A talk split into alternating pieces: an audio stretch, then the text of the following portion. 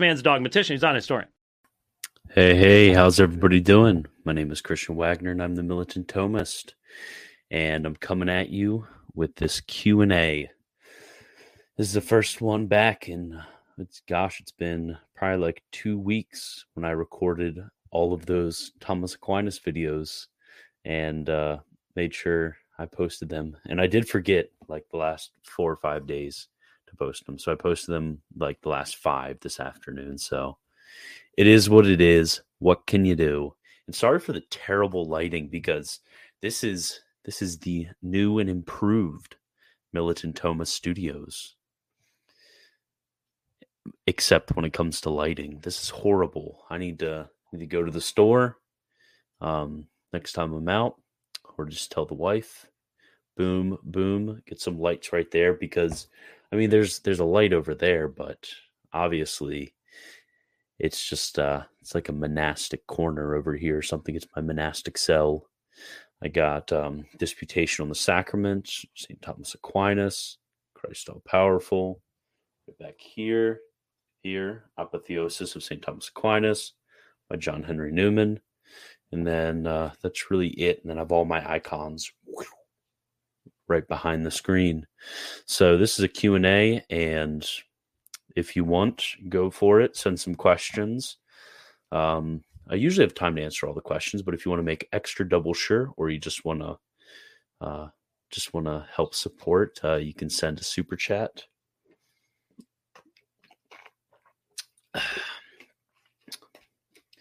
These body armors aren't that bad, you know. I hope they don't need to be refrigerated because bought it yesterday and I did not refrigerate it. So if I die, you'll know. But uh, yeah, I've also been sick, so that's kind of why, um, kind of why I did a Q and A tonight. But also because I'm sure you guys have had some questions over the last two weeks. So the first one from Tim E. E E is it E or is it E? I don't know how to say it. What are your thoughts on the Catholic charismatic movement? Oh, interesting. So actually, um, if any of you have have watched any of my conversion videos, you'll know that when I was in high school, I was a member of a charismatic church, the Church of God, and that my wife, um, she grew up as a Pentecostal, and that her dad is a Pentecostal pastor. So I have a, a good deal. Actually, I should just leave the question up just in case people pop up. So I have a good deal of experience when it comes to the non-Catholic charismatic movement. I have not ever run into um, Catholic charismatics, but I guess I can kind of apply some principles from Catholic theology and then from what I learned as a charismatic.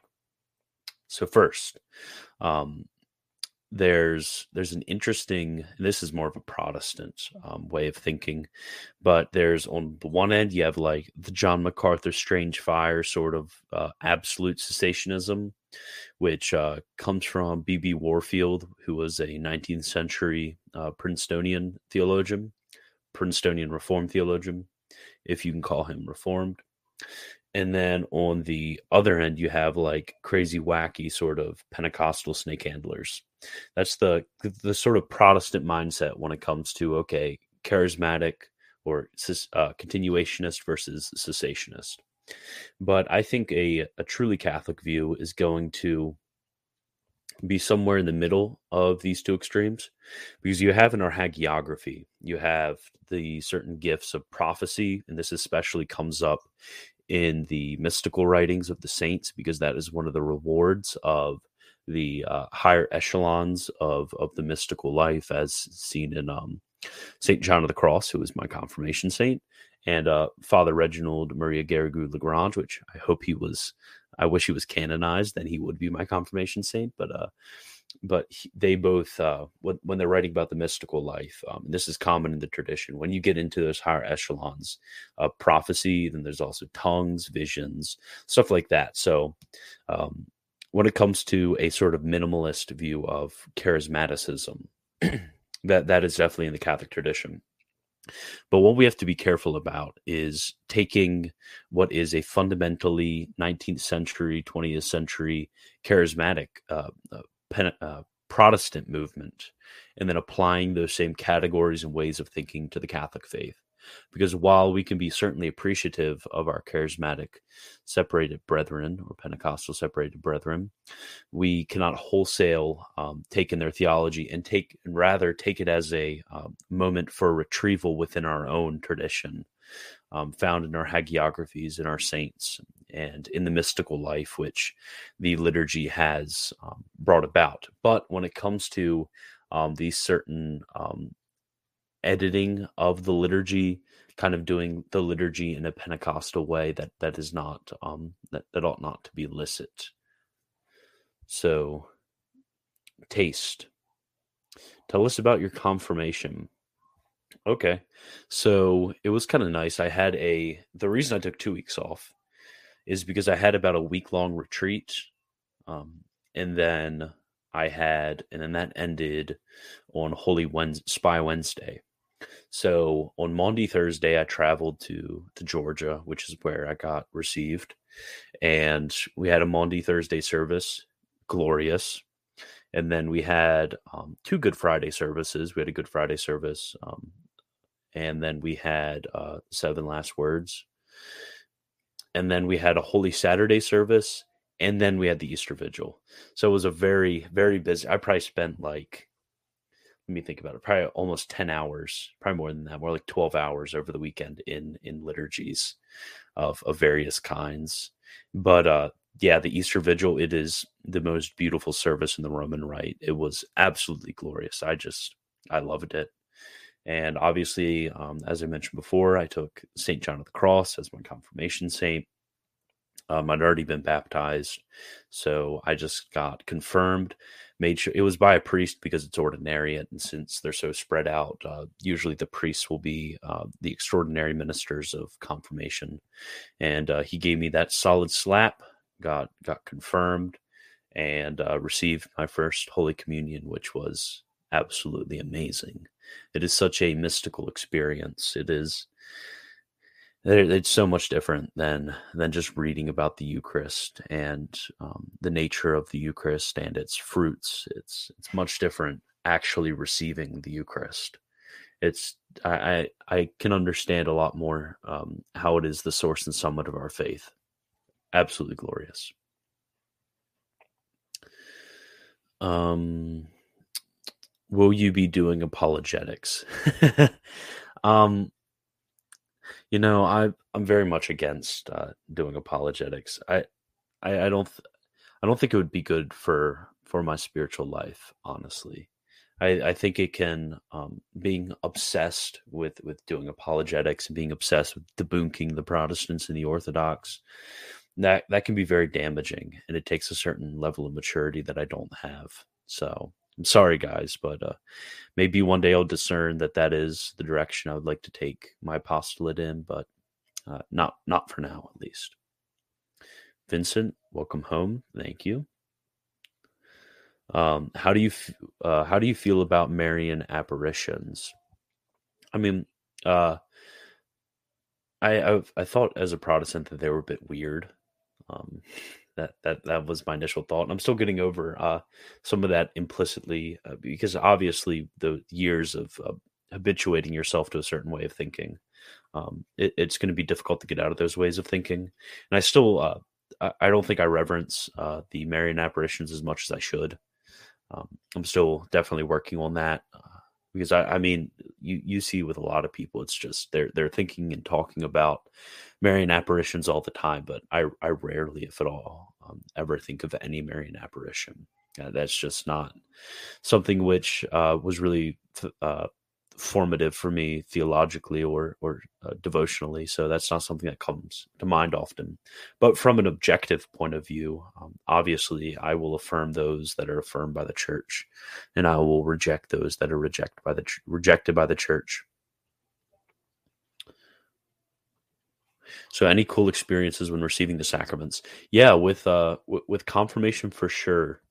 Um, I've heard this from others, but because of of the reception of the spirit of wisdom and understanding, I really felt a, an amazing sort of clarity of mind when it comes to uh, contemplating the truths of the faith. So uh, I'm I'm really hoping that that'll that'll aid me further when it comes to when it, when it comes to my own uh, thought when it comes to um, imbibing the the doctrine of the church and then obviously with receiving the body and blood that was um, it, it it was the whole weekend i mean i went uh, much stricter when it came to my fast um, than i did the rest of lent so i was just the entirety of the of the of, of the whole triduum uh, just longing for for receiving the Eucharist, just hungry for it, you know, just a spiritual hunger. So uh, having that satisfied was just an amazing, amazing um, feeling.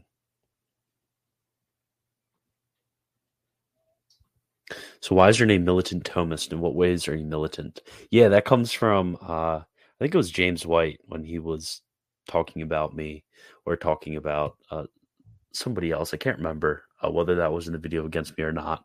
He was talking about, he was ranting about all these militant Thomists out there. And obviously, he was talking about Protestant Thomists. So I, I kind of thought that was a cool name. So it comes from James White making fun of Thomists. But uh, yeah, that's that's where the name comes from. I've thought about uh, changing it before, but I, I, I still think it's kind of cool. I, I just like the way it sounds, you know.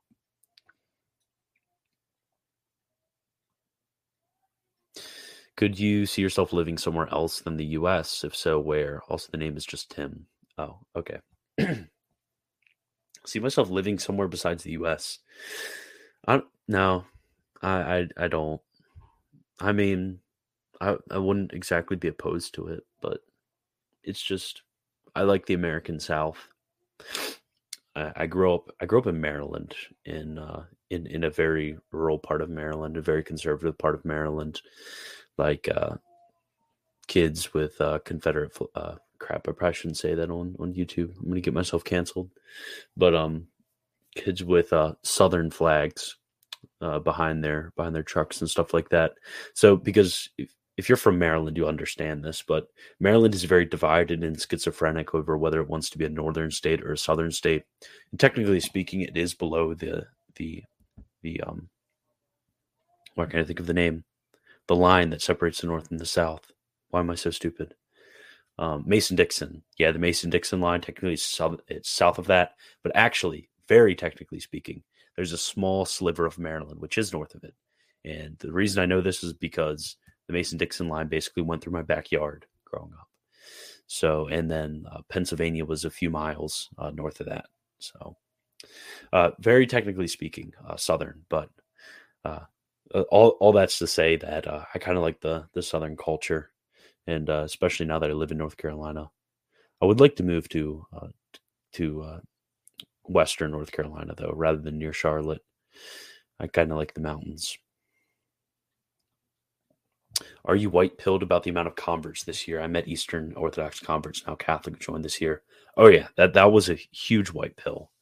Is your I heard so many people who, who have converted at the Easter Vigil. There was at a very small congregation, that uh, ordinary congregation that I got received at, there was, I think, probably about 20 people that got received, and then they had three baptisms. So, uh, so it was it was pretty major when it came to the amount of people, even for a small parish. And I've heard the same from other people that they just had huge amounts of people converting. So I don't know what that's about. Uh, who knows if it's part of some bigger sort of uh, movement but uh, we just got to keep doing live streams in our bedrooms and making little dark ages age edits boys and uh, that'll that'll convert the whole world yes i did get the liturgical slap and i made sure i told the priest to, to do it extra hard to slap out all my heresy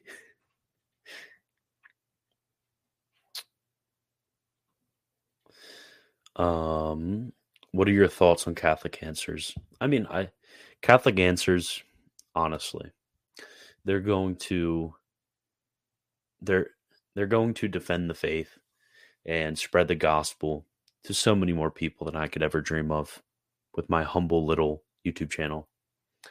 So you can't hate on them too much from from that point of view, but do I think that their arguments are the best or that um, that they've I've, I've heard some of the people take troubling positions that I think were wrong.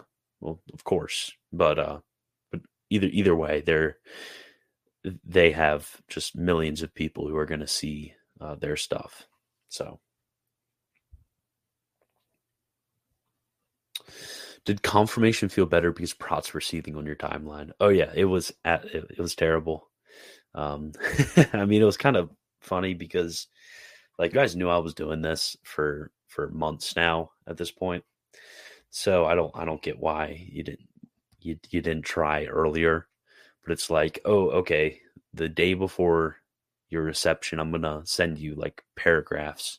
And I didn't even post all the seething that I got. I just posted uh, the more annoying examples.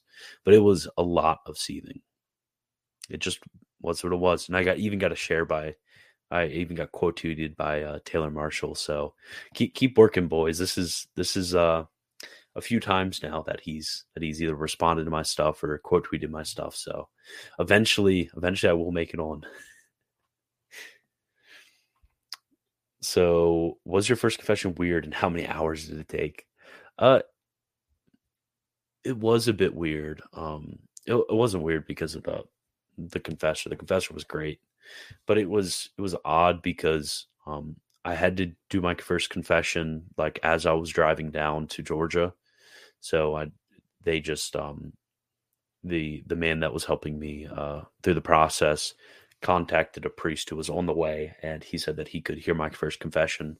So it was like after a 2-hour drive and it so I mean I and I had I had some time to contemplate as I was driving, but I I didn't feel nearly adequately prepared enough. But I mean, I, I guess that's how everybody should feel when receiving the sacraments is is their own unworthiness and ill preparation in the grace and mercy of God and even accepting that ill preparation of yours. So I felt ill prepared. Um, and it, it wasn't long. I feel like I forgot about. I, I mean, I, I think this will be for every single confession. Is you just feel like you forget stuff, but um, I, I can I can trust and have hope in the in the grace and mercy of God. Mm. Okay, so advice for one who wants to convert and belongs to an extremely anti-Catholic family. Yeah, I uh, let me take a drink before I answer that. So as you know, um, I I did grow up in an extremely anti-Catholic family um, and extended family too because of the IFB nature of the church that we all grew up at. Because my extended family went to that church too, so it was it was a bit troubling. Um, I had certain family members that I loved who who did get a bit upset um, at me converting, but I think the the, the best advice that I would have to give when and how I personally went through it is to just recognize the amount of ignorance and um, not an offensive sense, but ignorance and misinformation that they probably have. Because I mean, it's it's really cultural in America the the anti-Catholic bias, and it's been centuries in the making. Um, even back to the founding of America, there was that anti-Catholic bias, and even before then, um, you, you, have to recognize that um, obviously there's going to be certain things that are ingrained into their mindset where they don't really understand uh, what they hate.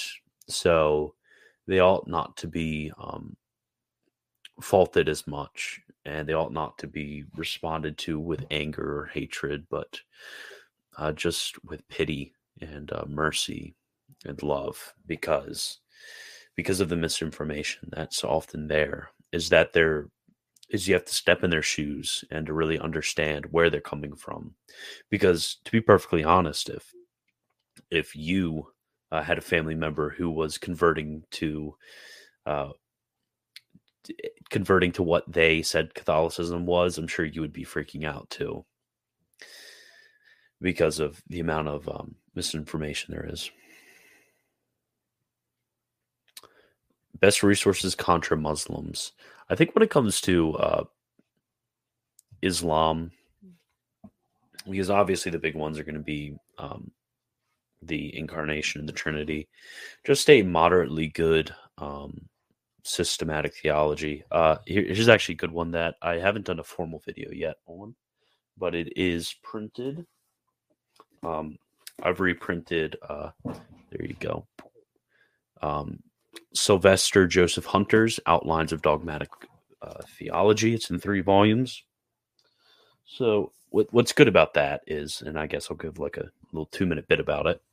What's good about that is that it's meant to be outlines, and uh, there was a certain there was a certain method of of writing books of theology is outlines of theology. Uh, Francis J. Hall did something similar, but it's just taking kind of um, kind of kind of summarizing uh, theology.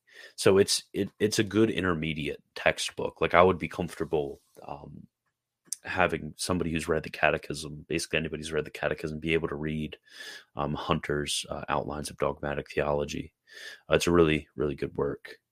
Um, so just reading the section on the Trinity and Incarnation there, and I think uh, that, and also learning um, how to argue um, and how to think theologically, that's very important. Um, I did uh, that article I did on the basics of scholastic disputation. I think once you understand the way in which premises and and, and such work, that that's really helpful. Um, what, just getting the basics of arguing and then getting the content of the Catholic faith, and once you once you mix those two together, uh, you should really be fine. And then when it comes, I guess I'll put the the link in there, but you can just go. Actually, I don't have it on um, christianbwagner.shop yet. I need to put that up later, but I will. It's a whole. I put it as a series, so you should be able to. Um, I only put the paperback home for twenty bucks, so I kept it relatively cheap. Okay, and let me see. Yeah, you should be able to. Uh, that's annoying. Whatever. Oh yeah, and I always forget to tell you. Oh, oh there you go. Book one of three.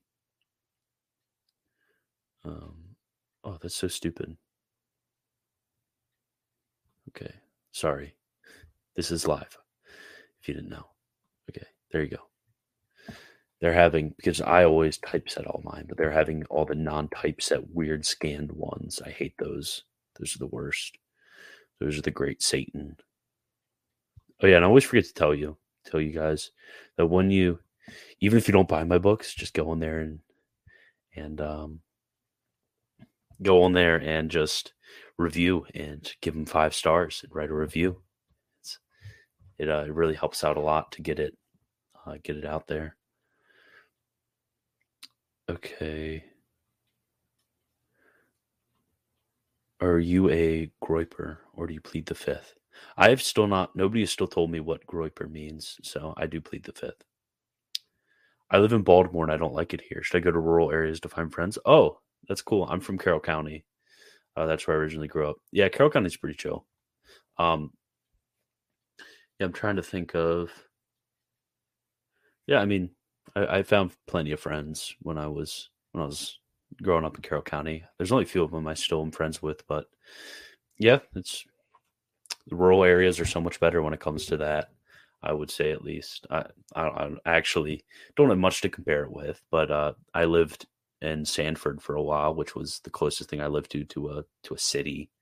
It was really weird because the you could go to a fast food restaurant and go on an app and, and order food to pick it up. It was crazy. I always thought you were Catholic. Oh, that's Sean. Okay. Next Pius the tenth video when I will I, I'll try to get it done this week. It seems like okay. So it seems like the direction you guys kind of want, and just let me know in, in the live chat if this is true. But it seems like you guys really like the hagi the like hagiography sort of videos of me just kind of telling you stories about about saints. It seems like you guys like that. So I think that might be like might be something in the future that I put more energy into. It seems like those get a lot more engagement than a lot of the other stuff that that I've posted. Um, so if, that, if that's what you guys want, then I can do a lot more of that. I can kind of do like because what I like to do is I like to have one short form content sort of thing, like something that'll take 10, 15 minutes, and then one longer one, like something like this, it'll take an hour. So if you guys want more of my short form stuff to be to be uh hagiography stuff, then then I'll I'll do it. I th- I've always thought like not being not being prideful here, but I always thought that like storytelling about about saints and stuff because I had to do it a lot was was one of my one of my skills. So if you guys think you like it, then go for it. Just let me know. So top three monastic orders.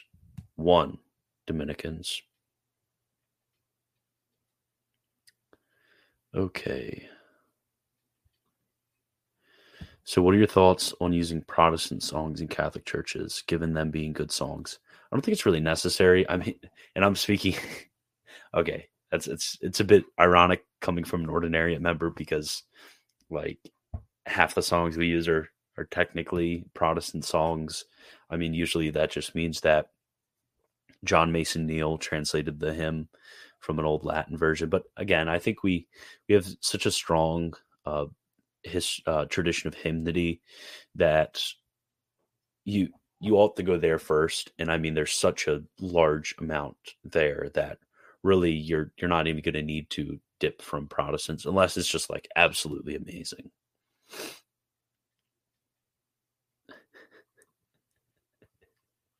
Congrats on confirmation. When are you accepting Christ as your Lord? Oh my.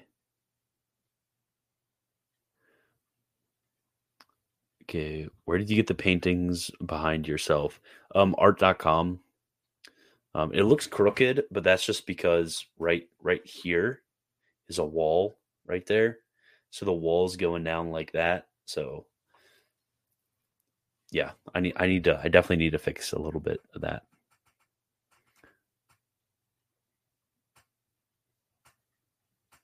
Okay. Oh man, I need to go faster. I'm still at all the messages from 620.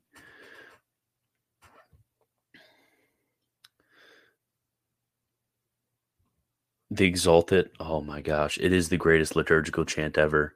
We get to chant about the bees. We get to thank the bees for the the wax they've made us. It's it's so amazing. It's just basically the Exsultet is is just the liturgical version of the of the Catholic lore meme. It's just it's just telling you all of the lore that goes that goes behind Easter. It's amazing. You should do a stream with the other Paul on the difference between a Calvinistic view on predestination versus St. Thomas versus St. Augustine. There is no difference. I don't think there is any difference.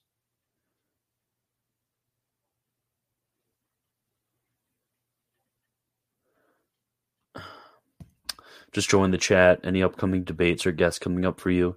Um, I feel like, oh yeah, Father Gad and I were supposed to do a debate on Molinism. I should probably contact him about that. So you're in the chat right now, Father, Father James, we need to do that. Um, yeah, I, I mean, I think I'd be a good debater. I've never done a formal debate really. I just kind of like long form discussion. That, that's that's more my vibe. I'm not really like in the the sort of debate version. I read your reprint on the Brethren of the Lord. Very good. Yes. Um,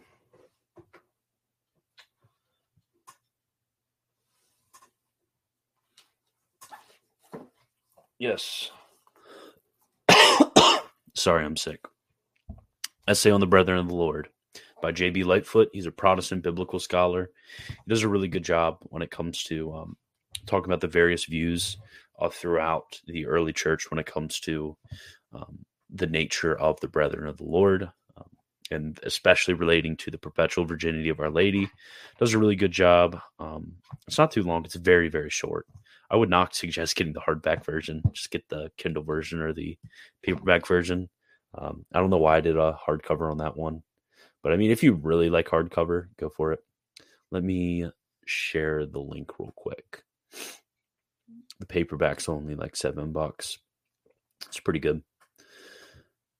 Or well, obviously it's pretty good. What? Why would I reprint it if it wasn't? Okay, I'll put it in the chat right now.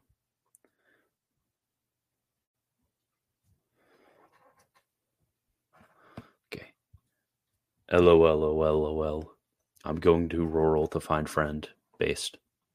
Everybody go rural. Go localism, uh, Catholic localism. That's what we're doing.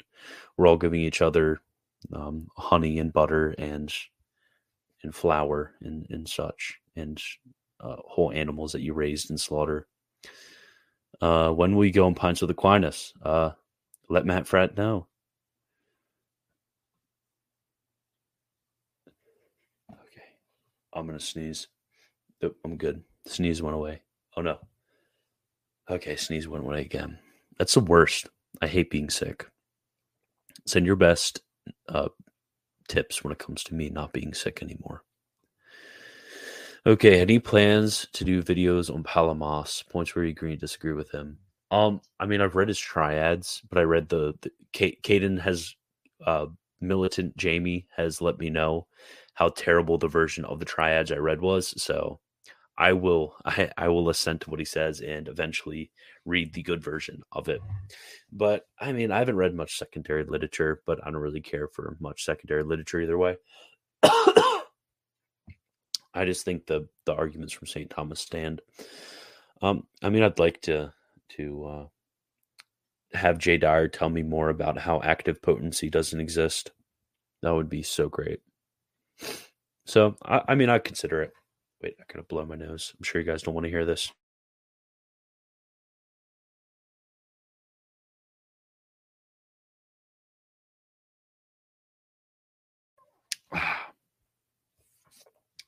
okay, I'm back. Okay, what is your favorite writing of St. John Henry Newman? Oh man, that's a difficult one. That is a very difficult one is I want to say his evolution of Catholic dogma, but you guys always get triggered because every time I recommend that book, it's out of print. So thinking of I mean, I know I say this all the time, but I need to find some way to contact the publisher and tell them, like, look, dude, if you're not going to reprint this anymore, uh, give me the rights to it, or else I'll have all of all of the Giga Chads that follow me on YouTube to, uh, I don't know, protest you or something. I don't know what we'll do but we'll do something if you don't give me the rights to republish this because the people must need it. But when it comes to one I like the most that's that I think everybody else would like, uh, lectures on justification. I think that's really uh, it's really important work when it comes to shaping my own view of justification and then being able to understand Trent and then the Catholic tradition. And it also goes against a lot of the pitfalls in Catholics of following what Newman calls the extreme Roman school. So lectures on justification is really good.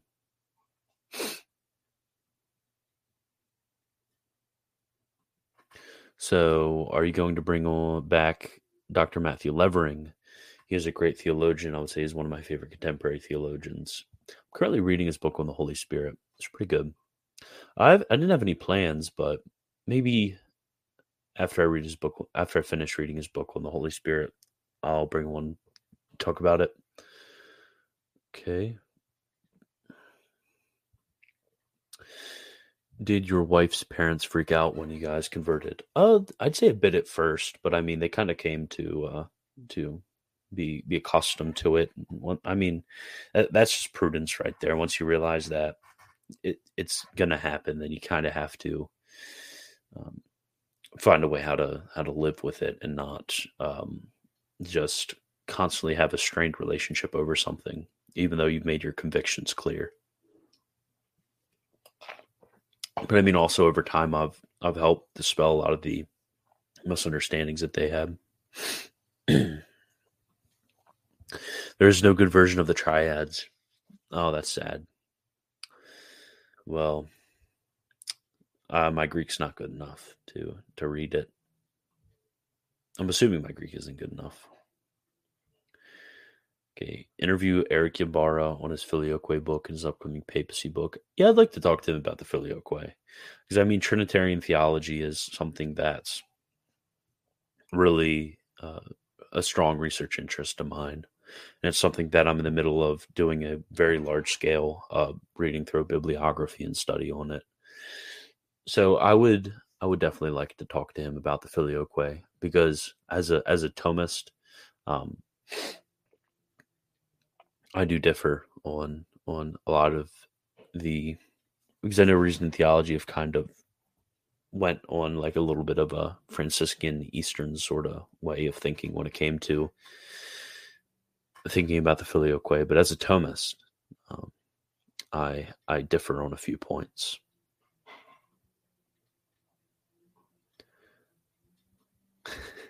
Byzantine Scotus told me I bought a bad translation of Palamas. So Byzantine Scotus told you, and then you told me. Well, maybe it was Byzantine Scotus that told me in the first place.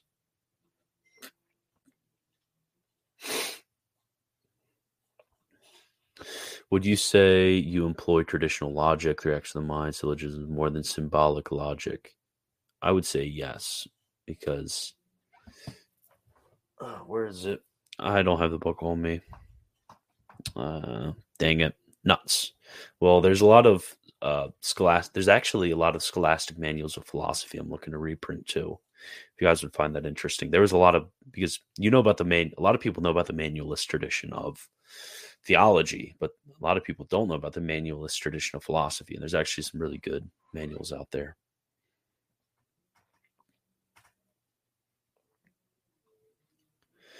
Okay. Have you read any Ratzinger? I have not, actually, to my embarrassment.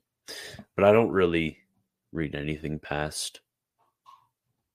Let me let me try to think. I don't read much past 1950 or 60. Something happened. Um, just kidding. I'm not. I'm not, I'm not going to go down that rabbit hole. I'm, I'm not. I'm not going to. I'm not going to. I promise.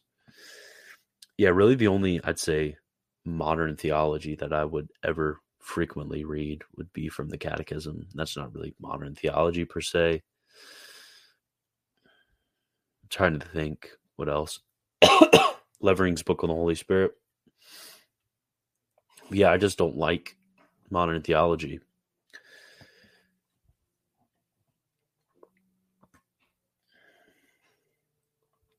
Is the final cause of the nature of man a natural beatitude or supernatural? That's a an interestingly um, that's an interestingly phrased question, isn't that, Caden? The nature of man. So when you, are talking about uh, whether there is a, a a purely natural end of man, well, yes, there is. Within the mind, there is. So there's the answer to your question. But I'm just going to leave it at that. Oh yeah, see uh see Lagrange for more information. What do you think of St. John Paul II as a theologian?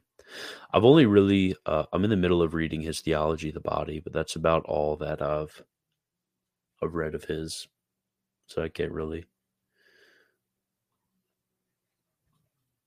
What are your thoughts on the Communio theologians, De Lubac, Balthasar, and those guys? Um, so make me. I'll pull up the meme. I made a meme about them actually, so I hope you guys enjoy it. Give me one second. Yeah, you have to have seen the meme. Let's see, I'll eventually find it on my Twitter. I'm gonna share my screen.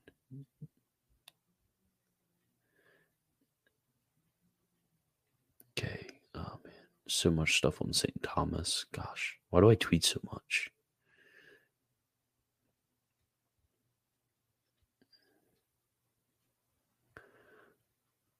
Oh, here it is. Okay, I'll pause it.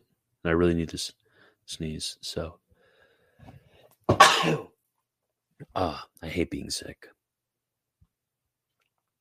Okay, I will share my screen so you can see what I think about the Communio theologians.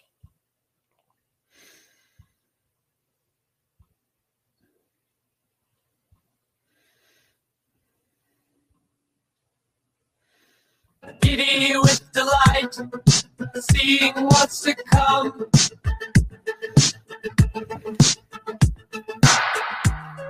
The image of the dead, dead ends in my mind.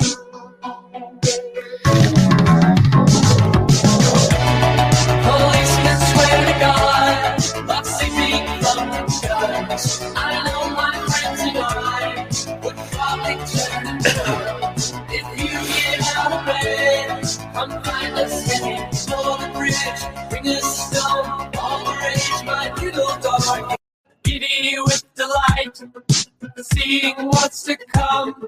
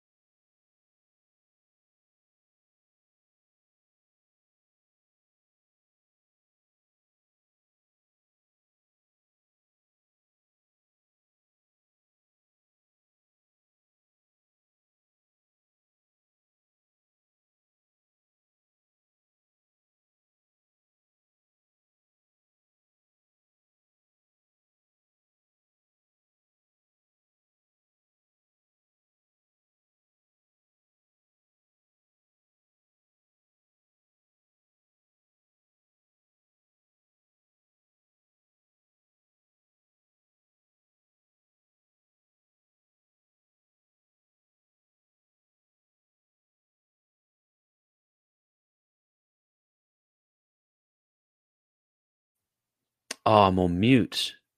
Oh no. That was that was tragic. Okay. I guess I'll have to read that whole quote again.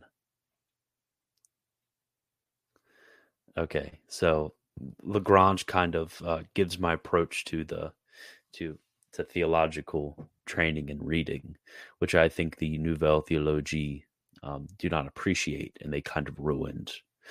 So he says, We find here something similar to that which occurs in intellectual culture. For many, adequate theological training is given by a manual that can be studied in three years, and that one does not feel impelled to reread because all it contains is quickly exhausted.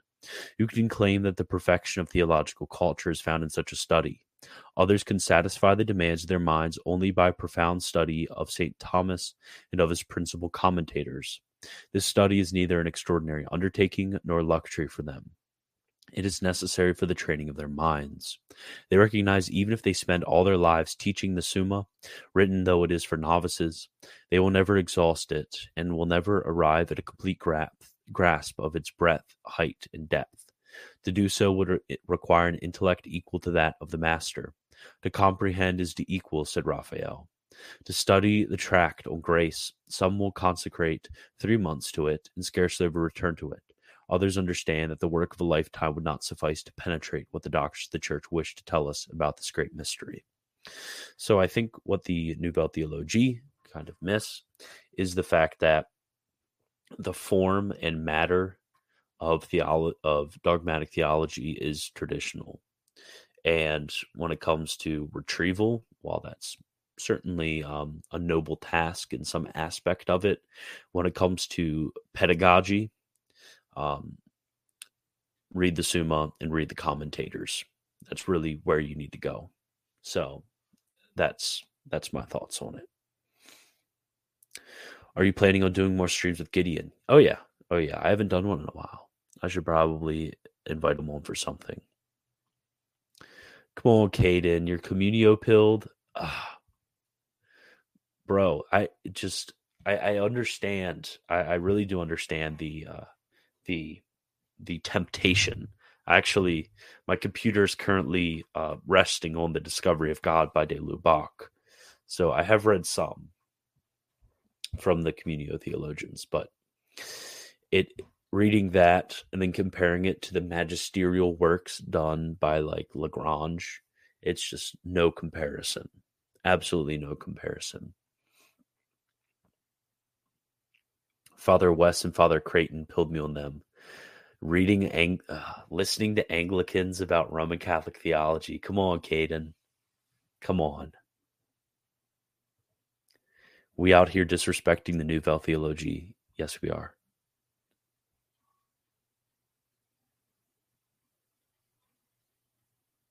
Your sound is debunked.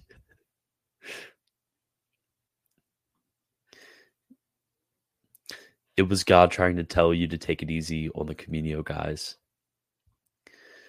Tibor Roth Rosenthal came here from your Twitter post. Well, welcome.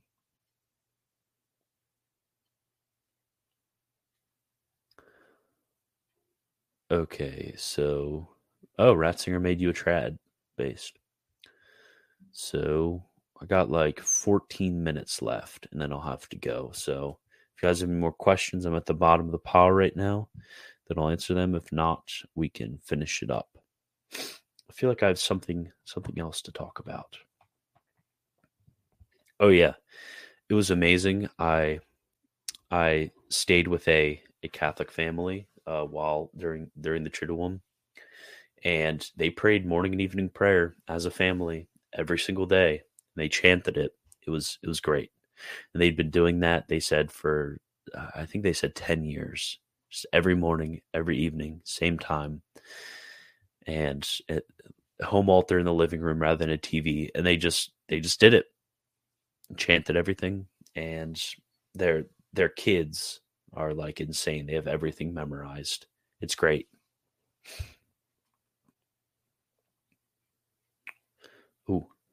So, are you currently getting red pilled on anything? Am I currently getting red pilled on anything? Uh, I can't think of anything I'm getting red pilled on at the moment. I'm just in a perpetual state of red pilling. I'm getting red pilled. I'm getting red pilled about the ordinariate.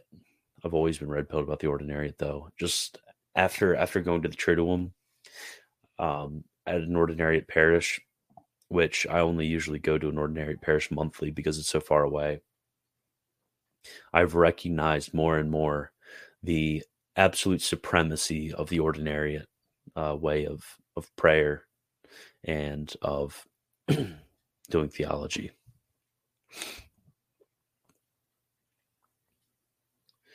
So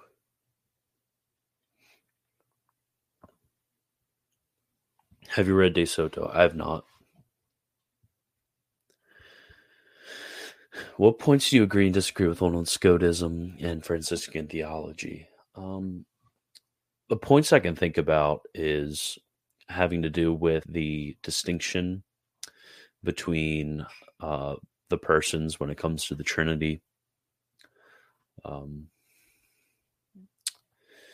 which that that's more of a of a uh, Gideon thing that we've talked about. So I don't really know how strong that is in the Scotus tradition. Um, obviously, when it comes to the nature of the intellect and the will, um, some things about the nature of the beatific vision that Scotus disagreed with Thomas on. Um, it, I, I mean, there's more obscure things, but I, I think we have more more common ground than we do have not common ground. But any any good manual theology will just point out all those all the differences that the two schools have. I don't think I could give an adequate listing of just like, bam, here's the hundred differences between the two. But I again, they're like very obscure. like when it comes to um, the uh, nature of the will after receiving the beatific vision. That's something that Thomas and Scotus disagree on. That's not like a huge a huge deal breaker, really. That's enough to still have communion with one another and still basically recognize that we're in the the great tradition of the medieval scholastics.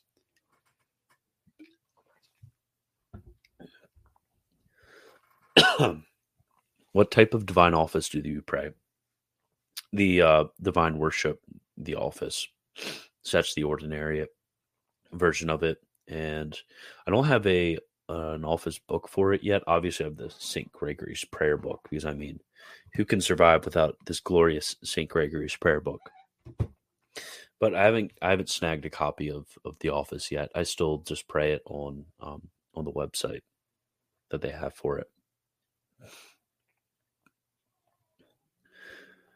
What did they chant like Eastern chants? No, no, no, no. There's they they just use Anglican chant, and I they kind of use it in the tradition of like Saint Dunstan's Psalter, basically like a retrieved sort of Sarum chant. Flat Earth red pill, no. Earth on turtle red pill, perhaps.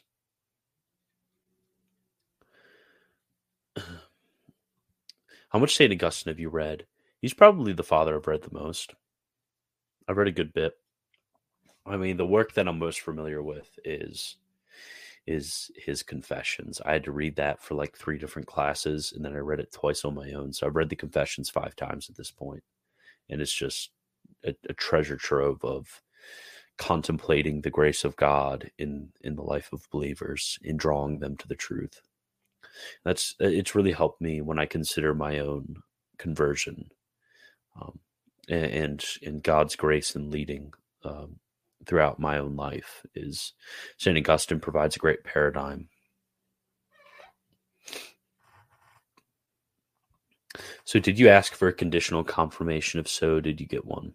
I did not ask for a conditional confirmation because it's just the general practice that one wouldn't be given. So, I, I didn't really bother, and I think that would that would uh, it, it would it, it would have caused more suspicion than it would have really solved anything and so I, I i didn't i didn't ask for one.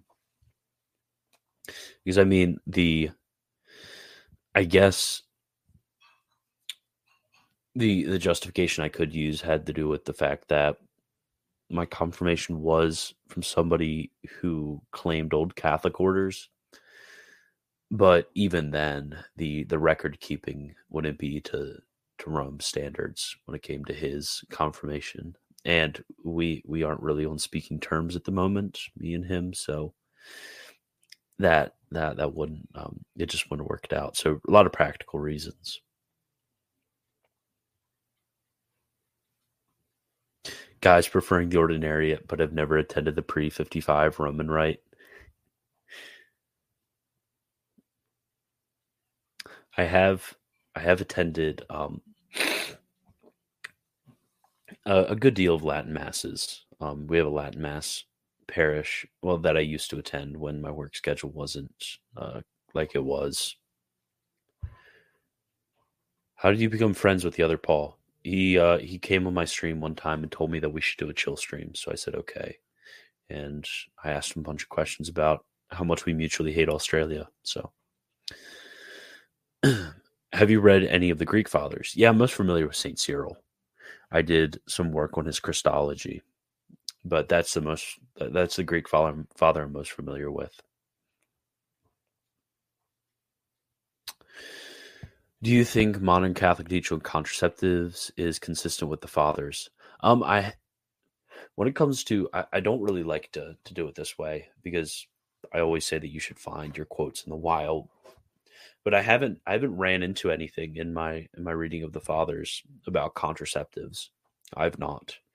So I can't really give my own judgment on it. But when when I've read secondary sources, it seems like there are some irrefutable um, low loci when it comes to the the father's position on father's positions on contraceptives and from the principles of natural law that I've read in the fathers, it would the same would follow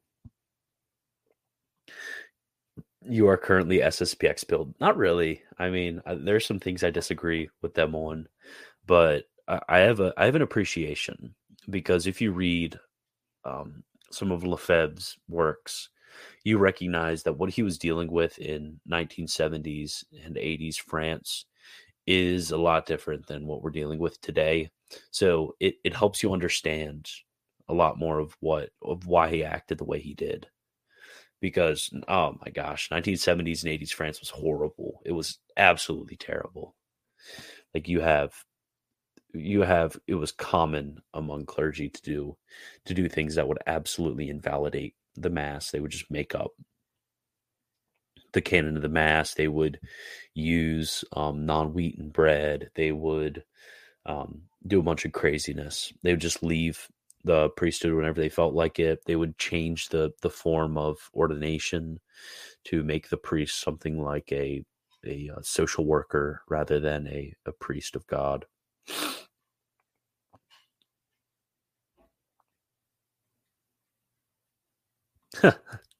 Jim Campbell, peace in Christ, brother, was at your confirmation in St. Alfred's this past weekend. Kind of couldn't believe my eyes when I realized it was you. LOL. Congratulations and welcome home. Hey, hey, there you go. We have a based man here, Jim Campbell. Uh, did you did you come up and uh, introduce yourself? I don't, I don't recognize I don't recognize the name, but uh, but you should have. I'll I'll probably be.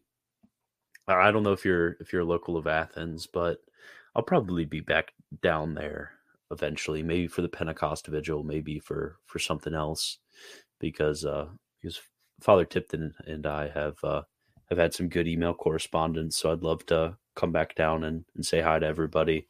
But uh, but thank you for for coming here.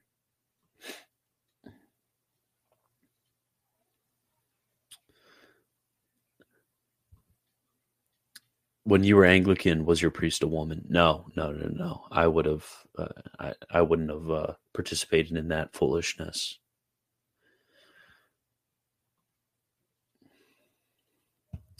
It's pretty interesting when St. Augustine talks about stealing figs as a child when he mentions it in his confessions. Yes, stealing figs as a child.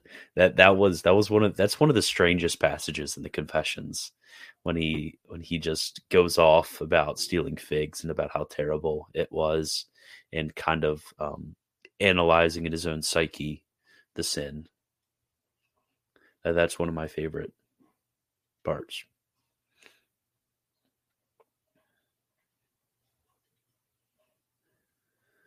Uh, I'm devoted to Lefebvre, but I attend the new mass. Yeah, I mean it's it's kind of the same with me. I, I mean, there's I, really like a lot of what Lefebvre said, but I, I think he went. I, I think he went too far on some areas, especially with some of the stuff he said about the new mass. like I, I, I think it's completely fine to attend the new mass. I don't think that you should stay home. Where can I find your works on St. Cyril's Christology? I wrote an essay on it. It should be on my website. Um, it was like the third article that I actually posted on my website. So if you just go uh, christianbwagner.com and then you just go to the go all the way back, you should find um, it's called something like Communicatio Idiomatum or something like that that I wrote.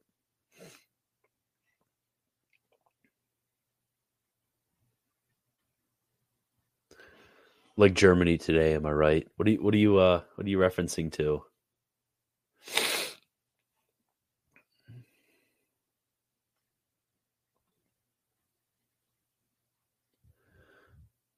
Okay, why do you attend the SSPX, not the FSSP? There, there's just that. So, when it comes to when I'm able to attend, because night shift, um, it, it's really restricted because I sleep until like pretty late in the in the afternoon um, because I usually don't go to bed until like eight a.m. So uh, most of most of the masses are are already done by then. So I could either a go to a really early morning mass and not be able to go with my wife, or b I could go to the local mass or C, I could go to the SSPX one. And the the other two options were not satisfactory. France in the 70s and 80s, yes, kind of like Germany today. Yeah. Like that like if you that, that's actually a really good analogy, Father James. Like think about if you had a German bishop today who who was uh, a, a traditional Catholic and he was like, "Look guys, I'm I'm getting out of here. I'm doing my own thing. Well, not not that Lefebvre did his own thing, but he's like, I'm resisting uh, what you guys are doing. like we would we would definitely understand what he was doing. The new mass is beautiful and holy and good. Correct.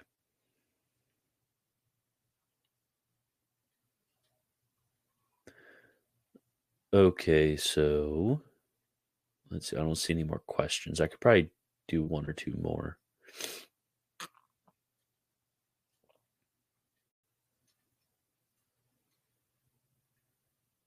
Athanasius Schneider. Oh yeah, basically.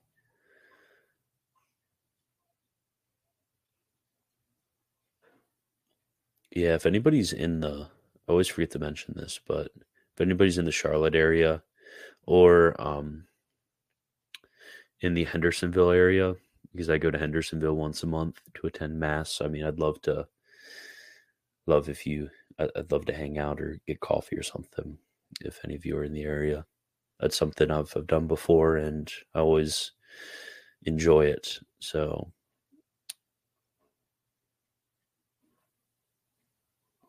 So Jim Campbell, if uh, if you'd email me, um, that'd be great, so I can remember to let you know when I'm down there next. Okay, this is the last question I'll deal with, unless something really good gets asked. How should one approach Christian disagreements and schisms in the first millennium? So, like the Church of the East and the uh, Monophysite, well, Miaphysite, made up word, that schism. How should one approach them? I think the best work when it comes to reading about something adjacent to this issue would be uh, St. John Henry Newman's work, Arians of the Fourth Century. It talks about the schisms and disagreements surrounding the Arian crisis, and that really provides a good lens for viewing for viewing uh, schism in general, really. And then he has some select sections. It'll become obvious from the chapter headings, but in his development of Christian doctrine, he has sections on schism and how uh, we are to reconcile that with the the unity of the church. Ew, not Newman. Well, Father James, you have to admit that th- this is a purely historical. Well, when it comes to Arians of the fourth century, this is a purely historical work from Newman that was recommended. He Newman, you have to, I think, separate um, Newman as a historian, which was his uh, in in early Eastern Church history was one of his specialties. So when it comes to all of the uh, translations he did, like if you have the Schaff set, have, there's translations from Newman in there and extensive notes from Newman in there. So you'll have to just throw away out throw out all of uh, his um, translations and notes on some of the. Uh, I think he did some of the Cappadocians and then Athanasius, if I'm remembering correctly. You're just gonna have to throw all that out. And uh, yeah, see, he's a decent historian. Exactly. He did some historical essays when it came to uh, medieval church history. So Newman is a historian. Like I think everybody can agree that he was he was pretty pretty great.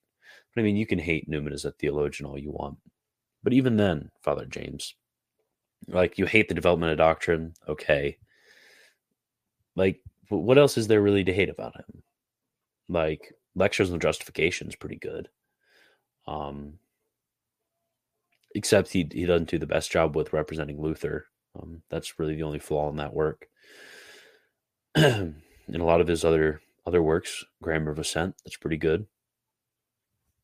So there's no, nothing to hate about him. There there's just they're like the one everybody knows and hates him for, development of doctrine. Okay, I think I heard that Tract ninety. Oh yeah, Tract ninety. Yeah, I think Tract ninety is one of his least good works when when it came to uh, trying to reconcile Tridentine Catholicism and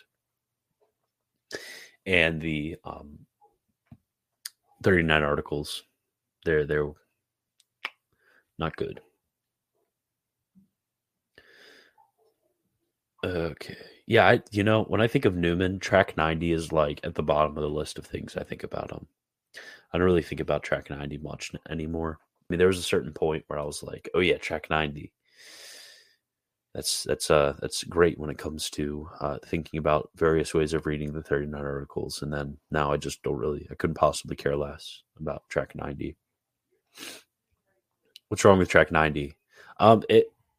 Oh, he he just that was written when he was an Anglican. I think it was two years before his conversion to Rome. Um, and he tried to uh, synthesize the 39 articles and say that it that you can possibly read the 39 articles in line with the Council of Trent. And obviously, that's um, not the intent of the writers of the 39 articles. That was a bit of a fruitless sort of um, experiment with, with Newman, but I, I get why he did his with. Uh, I get why he did uh, that too. He was kind of in a um, Lefebvre sort of situation too when it came to evangelical control of the Church of England. Okay, that's all I have for you guys. I'll give you guys like 10 seconds, see if there's anything else I should reply to.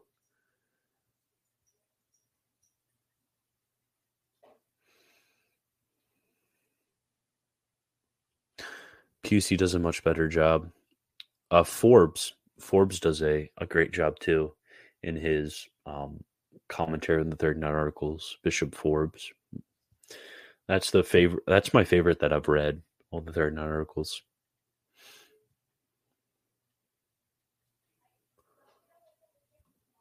What are your thoughts on Pusey?